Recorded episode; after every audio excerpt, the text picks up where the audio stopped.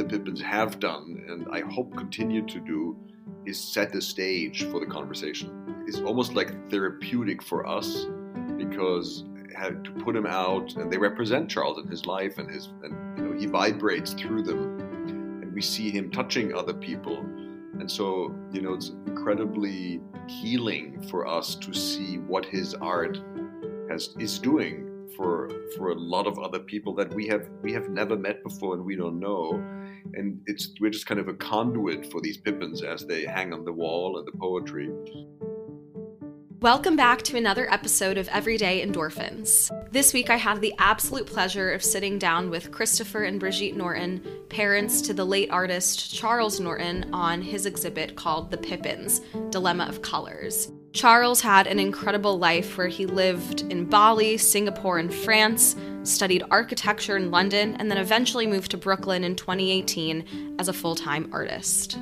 Charles battled with severe depression and mental health issues, leading to his death in 2019 at the age of 24. Despite his young age, Charles left his family with a prolific body of work, including paintings with a strong love for vibrant and unusual color combinations, drawings, illustrations, sketches, poetry, and two children's books. This show is designed to raise mental health awareness to show that it's okay to not be okay and to also support Project Healthy Minds, which is a nonprofit dedicated to educating others around mental health and providing resources to those that are suffering with mental illness. In this episode, Brigitte and Chris talk about the exhibit and the art that Charles produced, the symbolism behind the Pippins, and how the Pippins have really impacted people's lives who have stepped into the gallery and how it's helped drive this conversation around breaking the stigma of mental health. We also talk about how to engage with others who are struggling with mental illness, Chris and Brigitte's own experiences with the trauma of losing their son, how they've gone through the grieving process, and ultimately how the exhibit itself has really helped them in their healing journey and is now a physical space that is dedicated towards celebrating Charles's life and his work and hopefully inspiring other people to open up that dialogue around mental health and normalizing the conversations on being okay with not being okay. I had the opportunity to stop by the exhibit about a month ago, and when I walked in, I was just incredibly impressed by all the work that Charles had produced and moved by the poetry alongside the artwork.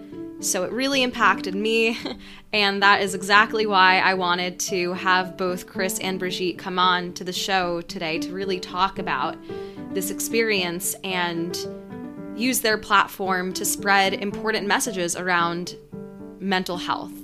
And also how, no matter the fortunes that someone may be granted to them, you never know how people are feeling about themselves on the inside and maybe how they might be silently suffering. So, mental health doesn't have to look like one thing or another, it can take various shapes and forms, and I think that their story is just incredibly impactful and really helps further this conversation on the reality around depression, how you may seem to have everything you want in your life given to you, and at the end of the day, you never know what's happening behind closed doors and how someone may be feeling on the inside. So, all of these topics are very much related to what I'm trying to promote here on the podcast around redefining mental health and happiness and well being. I would encourage all of you today, after listening to this episode, to go and visit the gallery at the Highline 9 in Chelsea. The exhibit is open until the end of February, that's the end of this month, so definitely be sure to check it out. I am so excited to get into this interview. Before we do so, I have a brief message from my sponsor, Anchor. Look, Bumble knows you're exhausted by dating. All the must not take yourself too seriously and 6 1 since that matters. And what do I even say other than hey? well, that's why they're introducing an all new Bumble. With exciting features to make compatibility easier, starting the chat better, and dating safer. They've changed, so you don't have to. Download the new Bumble now. Hi, Chris. Hi, Brigitte. Thank you so much for coming on to the podcast today. It is wonderful having you both as guests. Thank you, Stella. Thank you, Stella. We are happy to be talking with you today. When I came into the exhibit about a month ago, I was incredibly blown away by Charles's work and the entire exhibit around the Pippins. It was really beautiful to be there and I was very inspired and just drawn to everything that you're presenting with this work and you know opening up this space and this platform to talk about mental health and destigmatizing the conversation so i would really love to start off by giving you both the opportunity to share a little bit about your son charles and his artwork and you know the inspiration and symbolism behind the pippins and the dilemma of colors he was a spectacular young man uh, with an enormous amount of talent. I like to describe him as a philosopher, a painter, and a poet who had uh, a lot of, I think, sensitivity and sensibility, and um, was, you know, drawn to uh, expressing himself through art at a very young age. Uh, towards his latter part of his life, which uh, was, you know, he left us when he was uh, 24 um, he started developing depression. And during that time period, he, uh, next to his other work, he developed a character called the Pippins. And the Pippins, as, as you saw, Stella, in the exhibit, are um, a collection of characters that uh, he decided to, to draw in colored pencil. There are over 50 Pippins he created, uh, and there are over 20 Pippins he created uh, that have poetry attached to each one of the Pippins. They're very colorful, which you know could be surprising given somebody uh, who's suffering from depression, and they're, they're sarcastically funny without ever being mean. And the Pippins represent the duality in life that all of us face to some extent. And you know, every one of the Pippins who comes in forms of you know every every human walk of life you could imagine. But every Pippin you see has thumbs up in the front, which signals the good part of life and future, and you know, and and that everything is okay.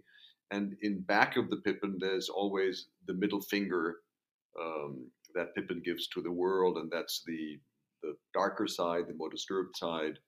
Um, and and each Pippin lives with both of those things.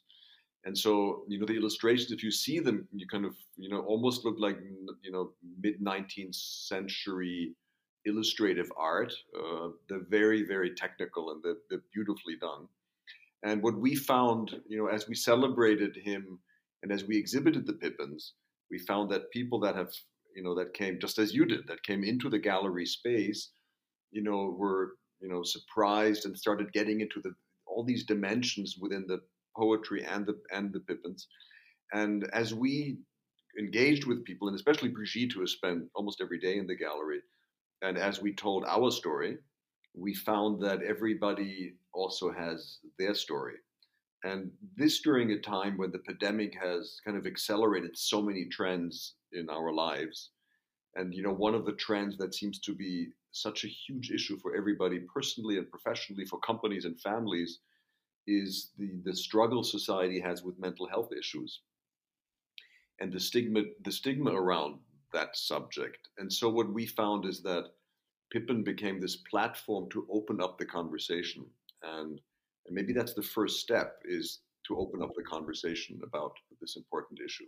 Absolutely. I agree. And I think that's why it's so incredible to see this exhibit as a celebration of Charles's work and his life because from those experiences that he's he had you you've also created so much beauty in in creating a platform that is really meant to be dedicated towards destigmatizing mental health and conversations around mental health. I think the duality around the Pippins is so fascinating where you see them sitting upright in these colorful illustrations with their thumbs up but then behind them their middle finger is pointed upwards and it shows really that you know on the outside someone may appear entirely different from how they feel on the inside and i know that you know art is a very personal thing and i'm sure that charles also drew from his own experiences with depression and mental health issues and illustrating these exhibits how would you describe you know his own experiences with mental health and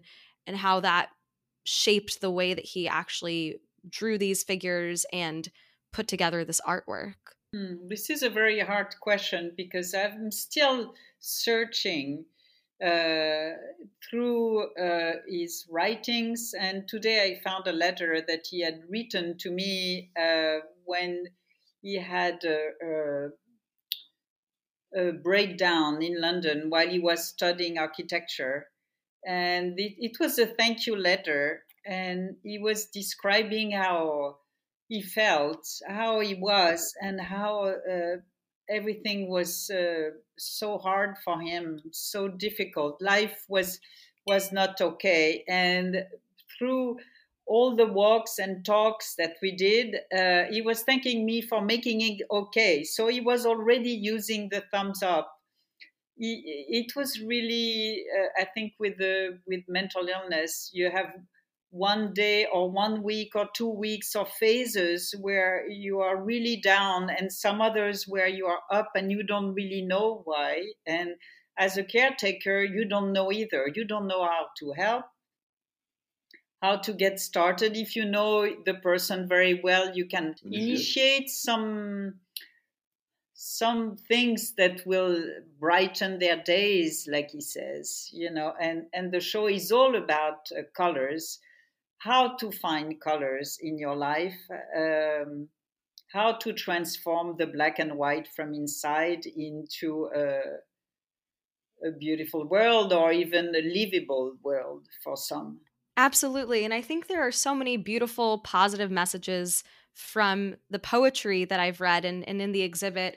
I know when you walk into the gallery on the wall, there's this quote that Charles has that says when shit from the past comes and spooks you, tell it to politely fuck off, which is an element of humor in it, which I find to be so great because, you know, amidst some of the darker or heavier poetry or commentary around the Pippins, there's still this element of humor and happiness and joy. And I think in that quote in particular, it's so powerful because it's something that everyone can relate to. When things start to haunt you and when things start to feel dark and scary, just tell it to go away and just to tell yourself to redirect your attention to something else to something happier to something that is more joyous perhaps. You, you know you say something that was kind of typical of charles you know even even when he was i think i saw him really angry once but uh, even through the frustrations he always felt that being polite was an important thing.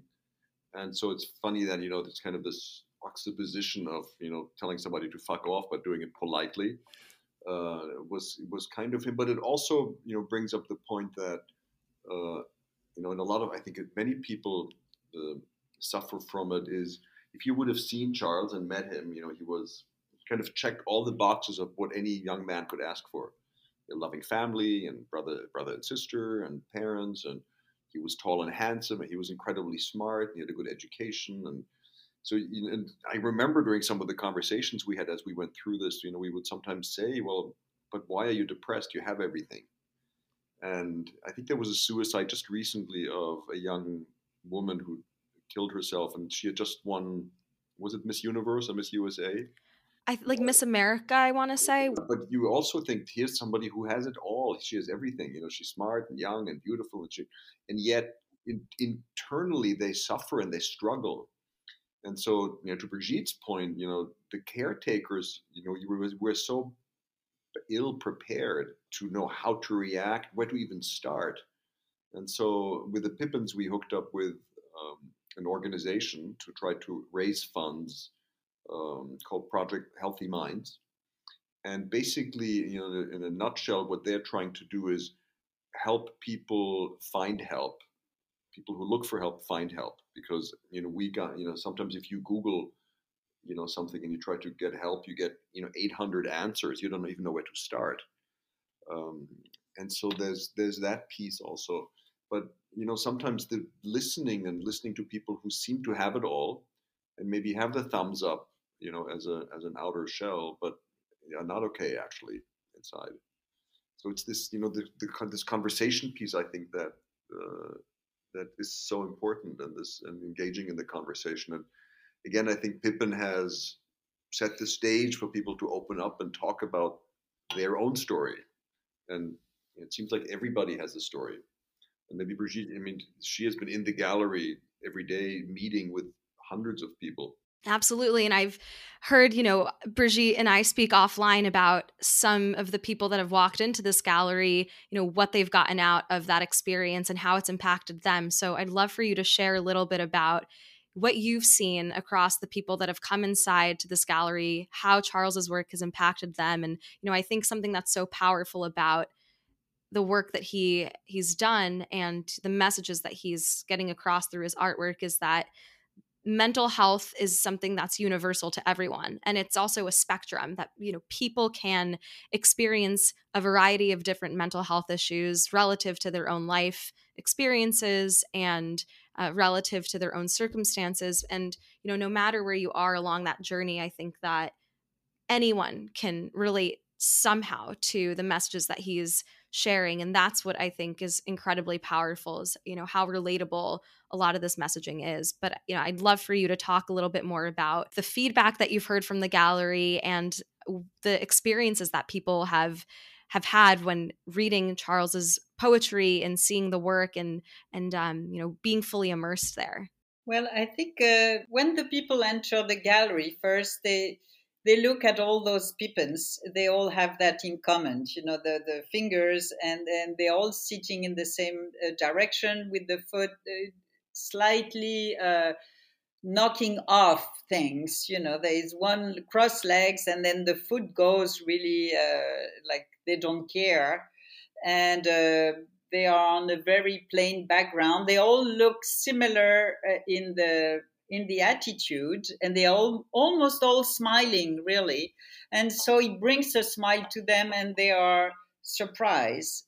And then they they right away discover the humor of those drawings and they and they read the poetry that is also full of humor sarcasm. But when when i tell them that this young man is no longer here and then he he was suffering uh, suddenly they, they find themselves in the poetry and they they right away almost right away they say but uh, oh uh, i'm i'm very touched by the poetry and and i really i can feel i can feel his presence.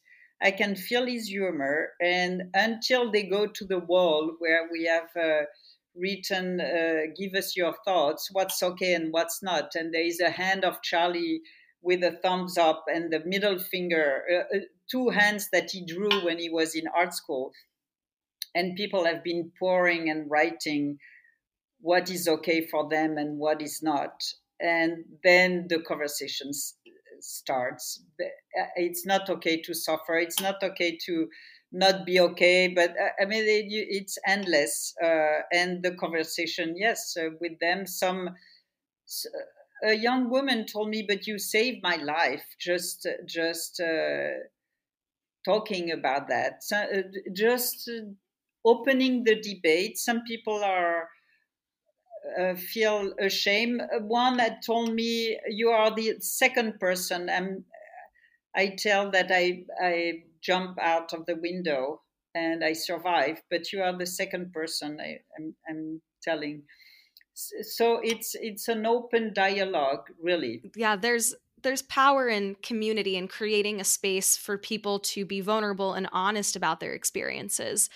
And it's incredibly difficult to share something that personal like that, for example. And I can only imagine, you know, how impactful this exhibit and just the work that Charles has produced, you know, is to, to so many people. And that's why I love that you've also partnered with Project Healthy Minds as a as a way to talk about, you know, how to seek help when you need it. The CEO of the nonprofit talks about how we need to democratize mental health access and that not everyone needs the same thing. And I think there's so much value in that as well, that understanding that different people need different types of resources. And so when you saw your son suffering, as caretakers, as parents, how did you try to support him in the in his suffering and and helping him to get better and helping him to feel better?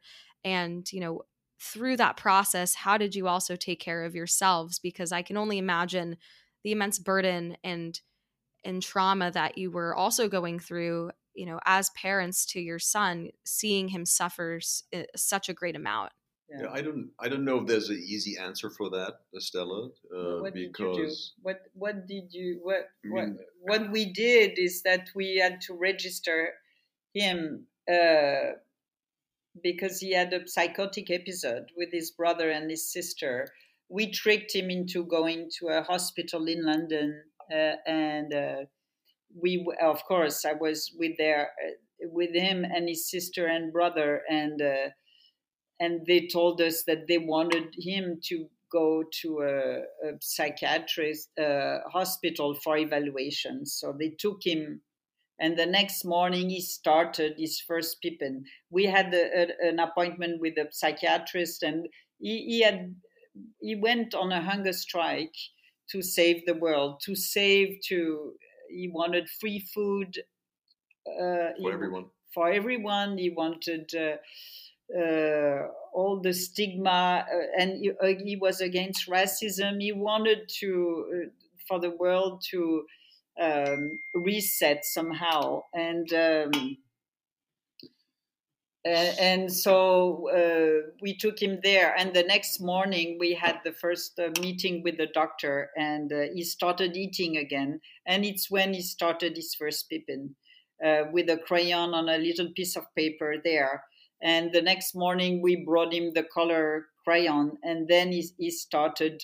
And that's the only way for him. It was the only way for him to to relax and to to just. Uh, but we uh, we didn't know how to start. We had a big trust in the in the medical field and he started to take medication. And and this when you go in here we had no idea. We had no one in the family that uh, close by that went through that. So um, I, I was part of a group in london of people who had children suffering also.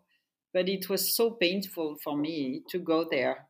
We thought that love with a lot of love we would uh, we would be able to and a lot of talking and a lot of being present but that was not enough. We needed more.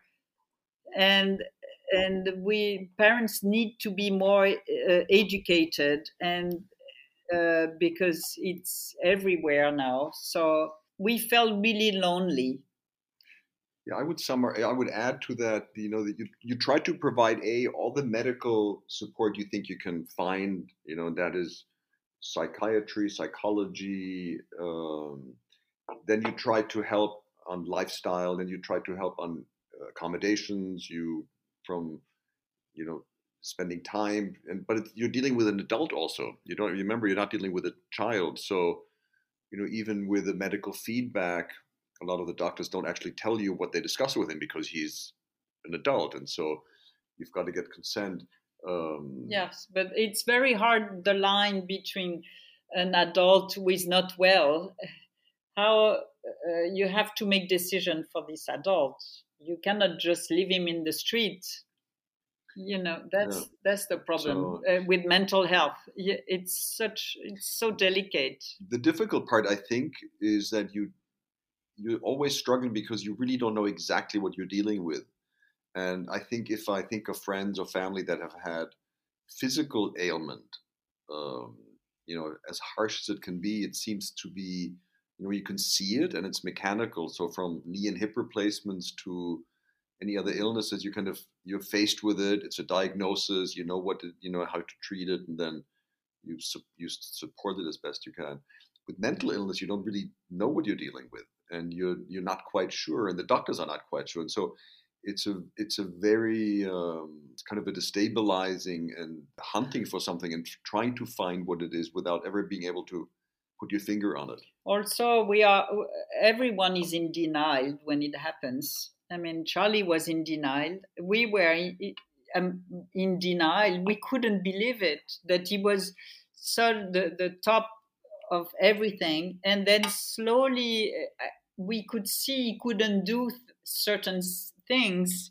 So it's it's very hard.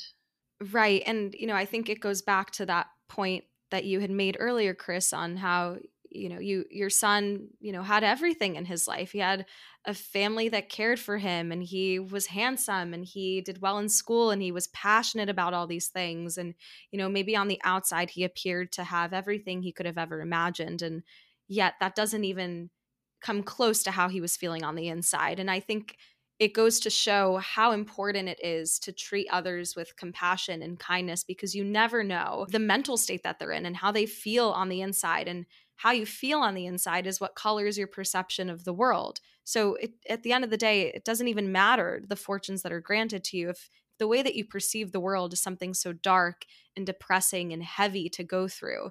You're not going to have that sense of happiness. And and it's just going to make it that much harder to even wake up in the morning and have the motivation to do anything and so uh, you know i think it, it, ties back to that that point that you made chris around the complexities around mental health and you know this the nature of happiness.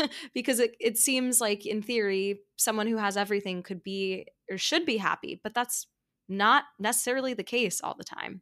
I think you know you see it also, and I know companies struggle with it, and the and the pandemic has accelerated, and I think you know the, our digital world is accelerating it because you know people you know maybe even more than in the past they hide behind uh, in the imagery, faces, made you know Facebook, Instagram, whatever you whatever it is. But there is this disconnection from from people and what you know what you see and what they portray and how they want to feel and how they look is is kind of a disconnect. And you know that's where Pippin comes in a bit with this, you know, everything's okay and everything, and it's not. You know, the question is how can you help move things forward? And while you know we're we're not doctors and we're not we're not psychiatrists, psychologists by a, a long stretch. We just we have our story. But what is so different is that Charles, as an artist, left behind these Pippins, and while the Pippins aren't the answer for all of it, what the Pippins have done, and I hope continue to do, is set the stage for the conversation. And in, it, it is almost like therapeutic for us because to put him out, and they represent Charles in his life, and his, and you know, he vibrates through them, and we see him touching other people, and so you know, it's incredibly healing for us to see what his art has is doing for for a lot of other people that we have we have never met before and we don't know. And it's we're just kind of a conduit for these pippins as they hang on the wall and the poetry. And and hopefully the pippins will travel and we have people who expressed interest on taking the show to tel aviv and to la we're dealing with a, a major corporation in new york right now and hope we can tell you more about it soon who wants to use the pippins in a very large way to talk about depression and mental illness and suicide uh, in a in a large format. And so we just hope that Pippins, you know, can you know play a larger role even on setting the platform for conversation. And so you know, as more as we talk about it and as more we open up, it, it is really incredible to see how other people around the Pippins have opened up. And I don't think they would have done that necessarily. With, I mean, we would have never met them without the Pippins. And so, you know, Charles has left a, a, bit of a legacy, and it has made our healing process, you know, while never complete, certainly easier. I think, uh, because we can talk about Charles in a context that is meaningful for others. And, and it's something we can do for him because he left all those pippins. He wanted a, he, he had made cards and stickers. He was giving them away in Brooklyn, all over Manhattan, and he wanted people to know what was the thumbs up and middle finger. So, uh, and we had them here with us. He, he had, they were not in Brooklyn, so they were not with him. He wanted them to be safe, and and I know he wanted us to do something with this. So you know, it's funny enough, Stella, Brigitte and I never knew, and I'm sure Charlie never knew that there was a very there was a Broadway show in the early '70s. I don't know if you ever heard it, called The Pippins. No, I haven't. So you should go back and you should go and listen to it the the the lyrics and the music are unbelievable, and the story about this young prince is a bit of Charlemagne. Charlemagne. It's, it's a yeah. bit of Charlie's story, and so it's interesting that you know I don't know if it's you know some connection in the out there that you know keeps telling the story and kind of it's it kind of gives it re rebirths it and Charles has taken kind of the mem subject forward, what fifty, a half a century later, and uh, there's a man, uh, an Israeli art critic, who's also the artistic director for the Shanghai Modern Museum, who wrote a 16-page essay on the Pippins, and he had never met Charles. Sh- uh, Shai Battle. Shai Baitel, and he did an unbelievable job uh, in writing and and kind of you know putting it all into context in a way that we could have never articulated. And he came to interview Brigitte and me, you know, painfully for four hours, and put us through the ringer to understand this young man and his art. And actually, if you go, Brigitte has created a website for the for the exhibit called CWN Pippins, CWN Pippins on Instagram. And so, if you go to that Instagram website, you can see a lot of the Pippins. And if you go behind the squares of the Pippins, you can see a lot of the poetry. And there's a lot of music. And the wall that Brigitte described, where all these people came and started writing their own feelings as kind of an interactive art piece, has developed in this huge, it's almost a separate piece of art that has so much energy in it and tells such amazing stories. And again, both what's okay and what's not okay. And it's it's almost kind of a all ages, uh, all it's ages. A, it's yeah. a mirror of our society today. And yeah, I mean, ages, young, old, race, uh, languages, French, Spanish, Yeah. uh, uh, Korean, uh, Japanese, everything. And actually, Brigitte did a little piece on on the C- CWN Pippin's Instagram, where you had a little, a little clip, a video clip, yeah, they're all there. um, yes. and you can see the wall. And it's we didn't actually know what to do with the wall because when we leave the gallery, it's gonna we're gonna We'll probably- do a wallpaper. Yeah something. I think that's a great idea. I mean, I remember when I went into the gallery, that wall, like the energy was just so infectious. And it's beautiful to see something, you know, in real life, like this tangible piece of artwork where people are able to share what is okay and what is not okay for them. Like when that comes to life and it's something you can actually visibly look at, I think it puts into perspective how many people can can also, you know, understand that story and also share their own experiences around mental health and you know on a day-to-day basis what's okay for them and what's not and that knowing that the things that are not okay it, it's also okay to, to not feel okay in that. And i you know opening up that conversation is so important. And another thing that i find really fascinating about the exhibit itself and the pippins is that each piece of artwork is paired with the poetry I think art in and of itself, paintings, drawings, whatever it may be, is so powerful because art can be interpreted in so many different ways depending on who views it. And, you know, even the drawings themselves, like the fact that we spoke about the dilemma of color, how these pippins are you know appear to be so colorful and that may be synonymous with happiness but actually on the inside they're they're struggling. And you know the, from the position of their hands and the middle finger behind them like if you just look at the art you can take so much away from it. But i think the poetry really helps to supplement what we see in the pippins and the drawings because it i think it adds that depth and that that layer around explaining really like you know the struggles that they're going through and i think pairing something that's written with something that's more visual is even more powerful and i think that's really what's getting people excited as well you know, Stella, to, to add to that, you know, Charles had developed a friendship with uh, Robert Redford, the actor. And, you know, the age gap between them is, I don't know, 60 years, seven, 50. So, but he went up to Sundance uh, to attend one of the film labs and he, he didn't really know who Bob was until he got up there and kind of, you know, and Bob always, when he was young, he was 18, he was actually in France and wanted to be a painter. So they had kind of this common ground. But when he when Bob came to the gallery, he looked around and he spent almost two hours looking at all the different drawings. And he had and there is one of him that Charles did for his uh, birthday. His 80th birthday. But he started reading the poetry. And he said, "Oh my God, you know that I never realized that dimension to it." And you know, you know, and he read. Actually, he, there's a recording where he did. A, he read a few of the poems, including one that is about a bust, a, a, a sculpture called Freddie. And in the gallery, you'll see there's some of the the uh, sculptures that Brigitte sculpted, and that Charles painted over and on to give them another dimension of color. And Brigitte can tell more to about give that. them life, actually. That's what he wrote. and in and, one of the poems of so- our collaboration. and then and then Whoopi Goldberg read a few poems, and then Goldie Hawn read one, and then friends of ours in Canada who are uh, Canadian stage actors read one about a 45 uh, Wedding year wedding anniversary. anniversary, and they're all hilarious.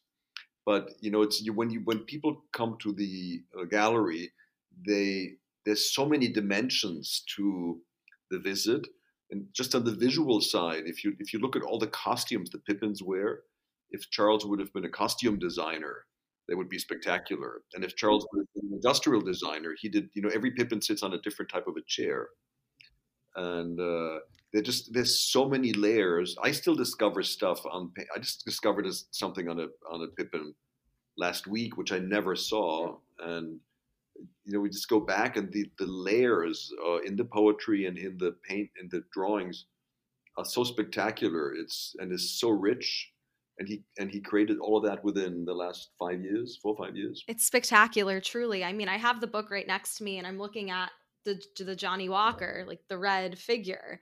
And I remember when I went to the gallery, Brigitte, you had kind of pointed my friend and I towards the poetry here. And there's it's it's so powerful because you look at this image and it's this guy who's in this red suit and he seems so confident and he seems like he has everything together and he's, you know, standing upright and then you read some of the the poetry associated with this and you know like the fifth paragraph starts with I cannot read it; it's so painful. Go Yeah. ahead, go Yeah. ahead. um Go ahead, Steph. how am i supposed to get out of debt all i do is vent and repent the old by attempting to be bold i can't afford rent i can't pitch my tent outside i'm drenched in lament pride went out the door to find someone who needs it more and then it goes it's it's so impactful it's it's so beautiful and i think uh, when you have someone actually read it you can hear like the melody and the rhythm and it's it's really it's it's beautiful because i feel like you know maybe you hear this in charles's voice you hear it, it his spirit coming through with this and that's so powerful and it's so authentic and real and th- this is w- what i think is what gets people so invested in the in the work that he's created and just understanding how no matter you know your life circumstances if you don't feel good on the inside you're not going to- to move through the world in in a positive and joyous way and and to feel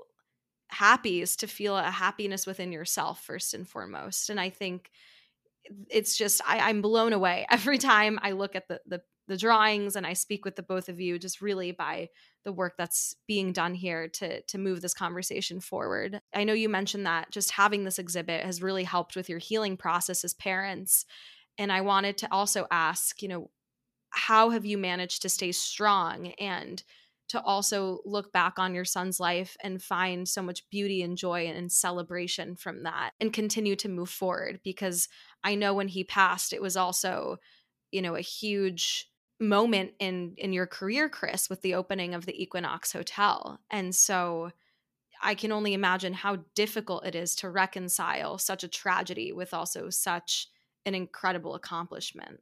Well, I'm I'm not sure if it's in.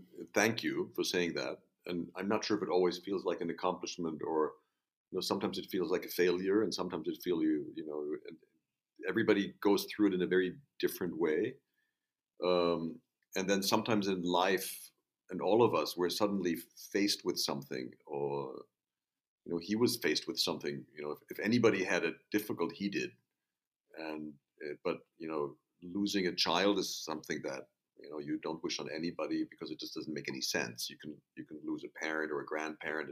You can at least uh, chronologically kind of reason with it even though it's painful. The child never makes sense.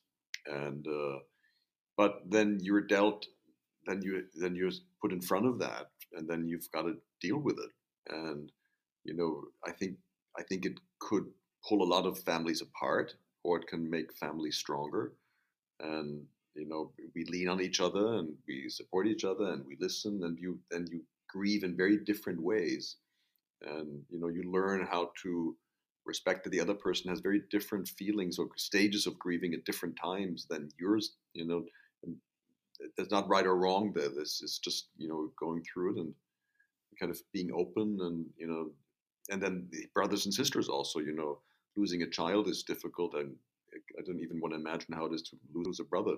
I think the healing part of the drawings has been, as I said, therapeutic because the beauty of what he expressed and the, the vibrant art he left behind and beyond just being beautiful also is so meaningful and for us the sense that we can take what he created uh, in a way that might be helpful to others. If if it opens a conversation if it gets people to talk about it if it helps caretakers to become better caretakers or society to move forward then that's a, a great gift he gave all of us.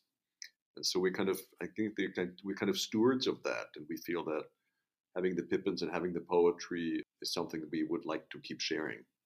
I, I, ju- I, I, wanted to say that when you were talking about Johnny Walker, the standing red man, when Charlie sent me the poetry, uh, he wrote the poetry after he did the drawings. It didn't resonate to me that he was speaking. It's only after he, he passed and so it's a terrible Ill- illness. I mean to have mental illness because you are hiding it in many ways and people don't see it. I see it now. So we have i think we are learning the lesson of uh, staying uh, open and having uh, listening to other people. I think that's the, the most important. And and talking about mental health uh, help us recognize some signs or some things that uh, I knew he was not well, but uh, this this text, for example, is really powerful and the mirror image of what he felt. You know, it's the only walking, it's the only standing Pippin of all of them which feels kind of ironic as well because in when you think about the poetry it's if you you know it's the only standing one yet the poetry itself is so sad and he the the character mm-hmm. is so sad but you know he was a great he was an incredible he was very athletic and he walked all the time and it was a, it was therapeutic for him his I brother think. wrote a poem about his, him yeah his, yeah his older brother did but you know Charlie could walk all night long, all day. He just walk. And when we were in our home in France, he could run also. He would run very fast. There's a mountain that it, it, takes us about five hours to go back and forth. It would take him an hour and a half running up a, a, a kilometer high mountain, incredible, like a gazelle. So he, he was Johnny Walker you know and again like brigitte said you know some you don't you don't hear it or your radar isn't sharp enough to pick up on the stuff and and maybe the next one is and if again, if people yeah. can help people to just sharpen that radar or say maybe and help us uh, help all the others to understand when someone or to recognize when someone needs helps or need to be listened to and, been... um, and they might not know they need help so the, the reading between the yeah. lines how do you pick up on some of those signals um, versus and i think uh, that's the biggest uh, uh, message that charlie wanted to send through the Pippins. It's it's such a great point. You know, oftentimes if you feel like you're kind of falling into a dark hole or, or into a, an intense depression, you know, I've found that when I've started to feel really down on myself, like I would I tend to self isolate and that's that's bad because you need people there to support you. And sometimes people aren't very um you know aware that people are kind of going down that rabbit hole or starting to feel really down on themselves or starting to fall into some sort of depression. And i think uh you know it's so important to to find kind of you know exercise the mind in a way to be able to identify when people actually need help before they may even they may know it or they may not know it. And i think you know to your earlier point as well brigitte in with mental illness there can be a lot of shame and and guilt and you know this desire to to kind of shut it out and to to be in denial about it. And i think if that mindset is continuously adopted it makes it even harder to uh, to intervene for for others and to intervene for yourself because at the end of the day no matter how many people are there to support you and to love you and to try to get you out of that you can only help yourself at the end of the day and you're the only one that can can make that decision and it, it's heartbreaking that that's the reality because sometimes there's the case where you know you you you don't you you just can't do that in that moment to help yourself eh, you know like like with this story and um you know i i think that's why it's just so important to to educate people around like how can we identify when someone needs help and what can we do uh, as parents as friends as family members um, as acquaintances you know how can we play an active role in helping that person get better? And i think you know th- it's it's really interesting to see how art can be a vehicle to sharing this story you know how how just art and poetry uh, can be a way to to express that and that's really exciting to me. Yes and uh, and when uh, someone once told me but uh, can you do you realize all the energy charlie put to leave you all that? He must have he worked cra- like a crazy artist to leave so much uh, because he knew he was not well and he was uh, and and so he wanted to leave this legacy and and we don't want we want to use it for for people like you said to open the dialogue and everybody uh, can speak about it freely and uh, well and when they give you when they give you the thumbs up it doesn't mean that it's all thumbs up. Behind their back that might be a middle finger somewhere. I mean it's just it's like when you ask people oh, how are you doing? People say, oh, I'm good. Like it's never, the answer is never, yeah, I'm good. That's just what we've been conditioned to respond to. And, you know, maybe how can we have more meaningful conversations where we really do check in with people and ask, how are you doing? Like, is anything going on in your life right now that's that's troubling or, you know, really listening, like actively listening to someone because it's so funny to me how we are just so conditioned and we just automatically respond with yeah i'm good things are fine when really you know like you said the thumbs up isn't necessarily that thumbs up mm-hmm. well that's why the thumbs up is in the front and the middle finger is hiding in the, in the back of all the pippins is that the front you show yourself uh, it's just a, an appearance and uh, and the back uh, is where the real things happen. And then we have to look at everybody's back and see how they are really. But i think it's also the stigma around mental illness. Like if you say my mother just had a hip replacement you know she's back. Or if she has two hip replacements you carry as a badge of honor like wow how amazing is that? But if your mother suffers from depression you know people see that as a weakness and so in not only our society well, they don't know how to handle uh, a, a, lot of people didn't know how to talk to charlie. They didn't know if this week he would be okay or another week you know they were afraid. It's uh, they don't know. So we have to it goes back to educate. the importance the number one step is conversation and opening yeah. it up awareness it's okay. As you said it's okay not to be okay.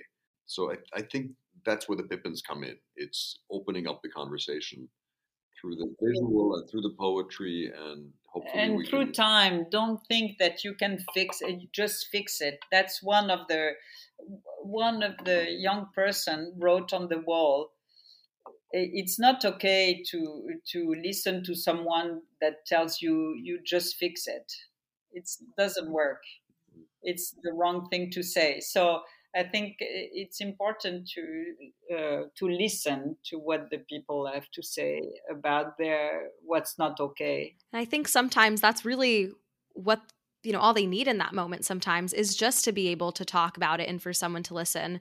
You know, sometimes people are so afraid to have these conversations with someone who's suffering from mental illness and who you know who may be really depressed because they don't know what to say. Like they don't know how to be there for that person. And so maybe they feel like, oh, I can't engage with that person. I mean, one of my close friends in college, I I was really good friends with all throughout college and I saw her suffer from depression and many mental health struggles and sometimes it would be difficult for me to sit down with her to have a conversation because I didn't know what to say. But when I did sit down with her and I would talk to her about what she was going through, I found that, you know, the value that I added to her healing process was just sitting back and not saying anything, like sitting back and listening and allowing her that space to feel whatever she was feeling. Um, because I think, you know, people may come into these conversations feeling like they need to say the right thing to fix the other person or to help them gain this clarity and, and feel like they'll be better tomorrow. But it's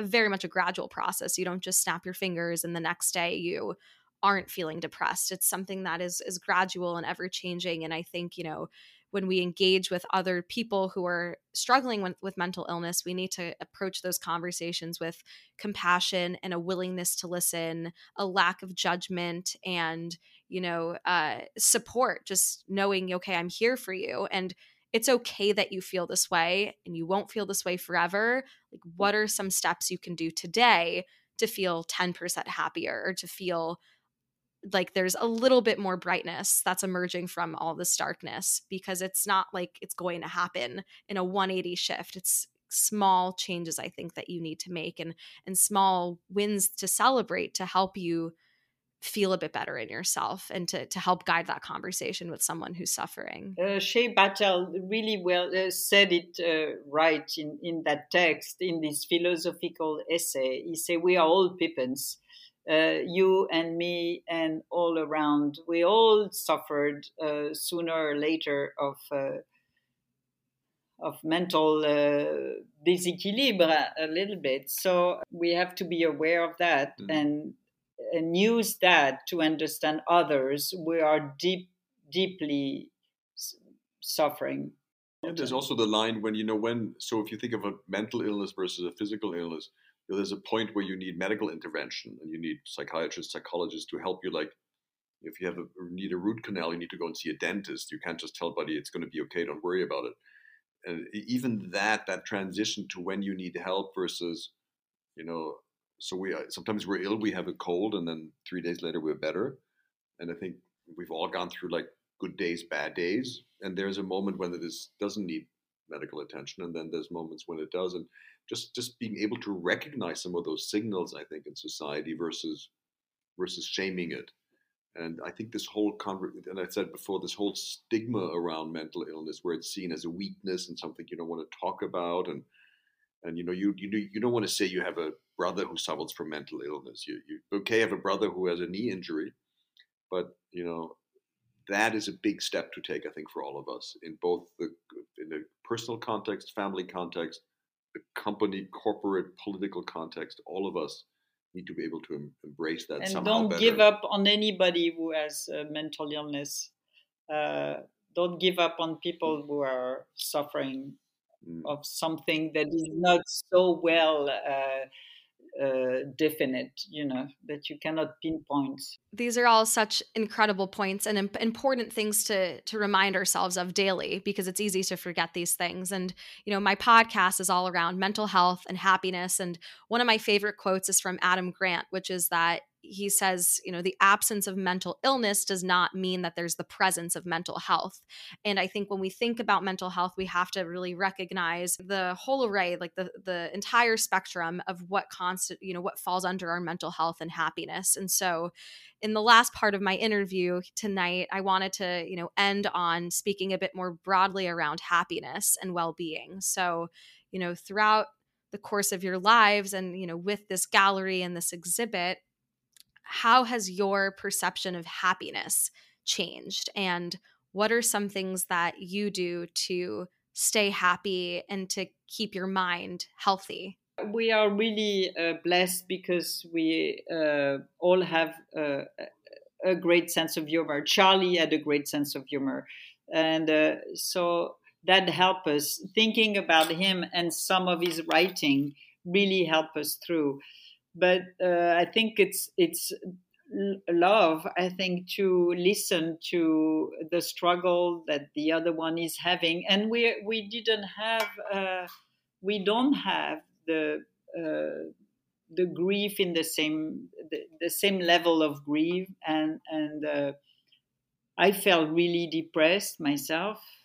Christopher was very patient with me but I'm still very emotional. And and uh, but I think of my children, and we have uh, of uh, the, our two other children, and uh, thank God we have been able to talk about Charlie. They loved him so much, so he's still here. He's still we feel his energy. We we talk about him, and I think that's really help help us to to see the other side uh, and and not live in the past but live in all the legacy all the great memories and all the things we can do with Charlie what he left. And yeah, Stella, Stella, if you can help us to, I through your list, through your the, the, the listeners of your podcast, and you have you have been amazing. But you know, encourage them to come and visit the gallery and. Uh, encourage them to um, come and see what we talked about and uh, visit the Instagram and uh, and help us move this conversation forward. I will absolutely link the Instagram to the episode notes and I know that the gallery has been extended till the end of February, which is incredibly exciting. So, would love for my listeners to come out and see the exhibit because it's really incredible. And, you know, my final question for the both of you, which is something that I ask every guest that comes onto the podcast, is what is something that brings you a bit of endorphins every day? You did. you were you're an amazing young woman and you're you're smart and uh, uh, intuitive and intelligent uh, in the way you approach uh, these various subjects, and just the fact that you had come to the gallery and then took it forward, and we met and we talked, and uh, that you're bringing this to the forefront is enormous joy, and uh, that you know for us to see that there is a new generation that takes sincere interest in this subject, and that you move this forward is uh, has been great joy to us. So congratulations to you and your parents can be very proud of you. So thank, thank you. you. so much. That is a very kind answer. Um, I really appreciate that. And again, it's been an absolute pleasure having both you and Brigitte on the podcast. I am so excited for my listeners to hear this episode and for them to check out the gallery, which will be open at the High Line 9 until the end of February. So thank you again so much, Chris and Brigitte. This was a pleasure. Thank you. Thank you we'll see you soon.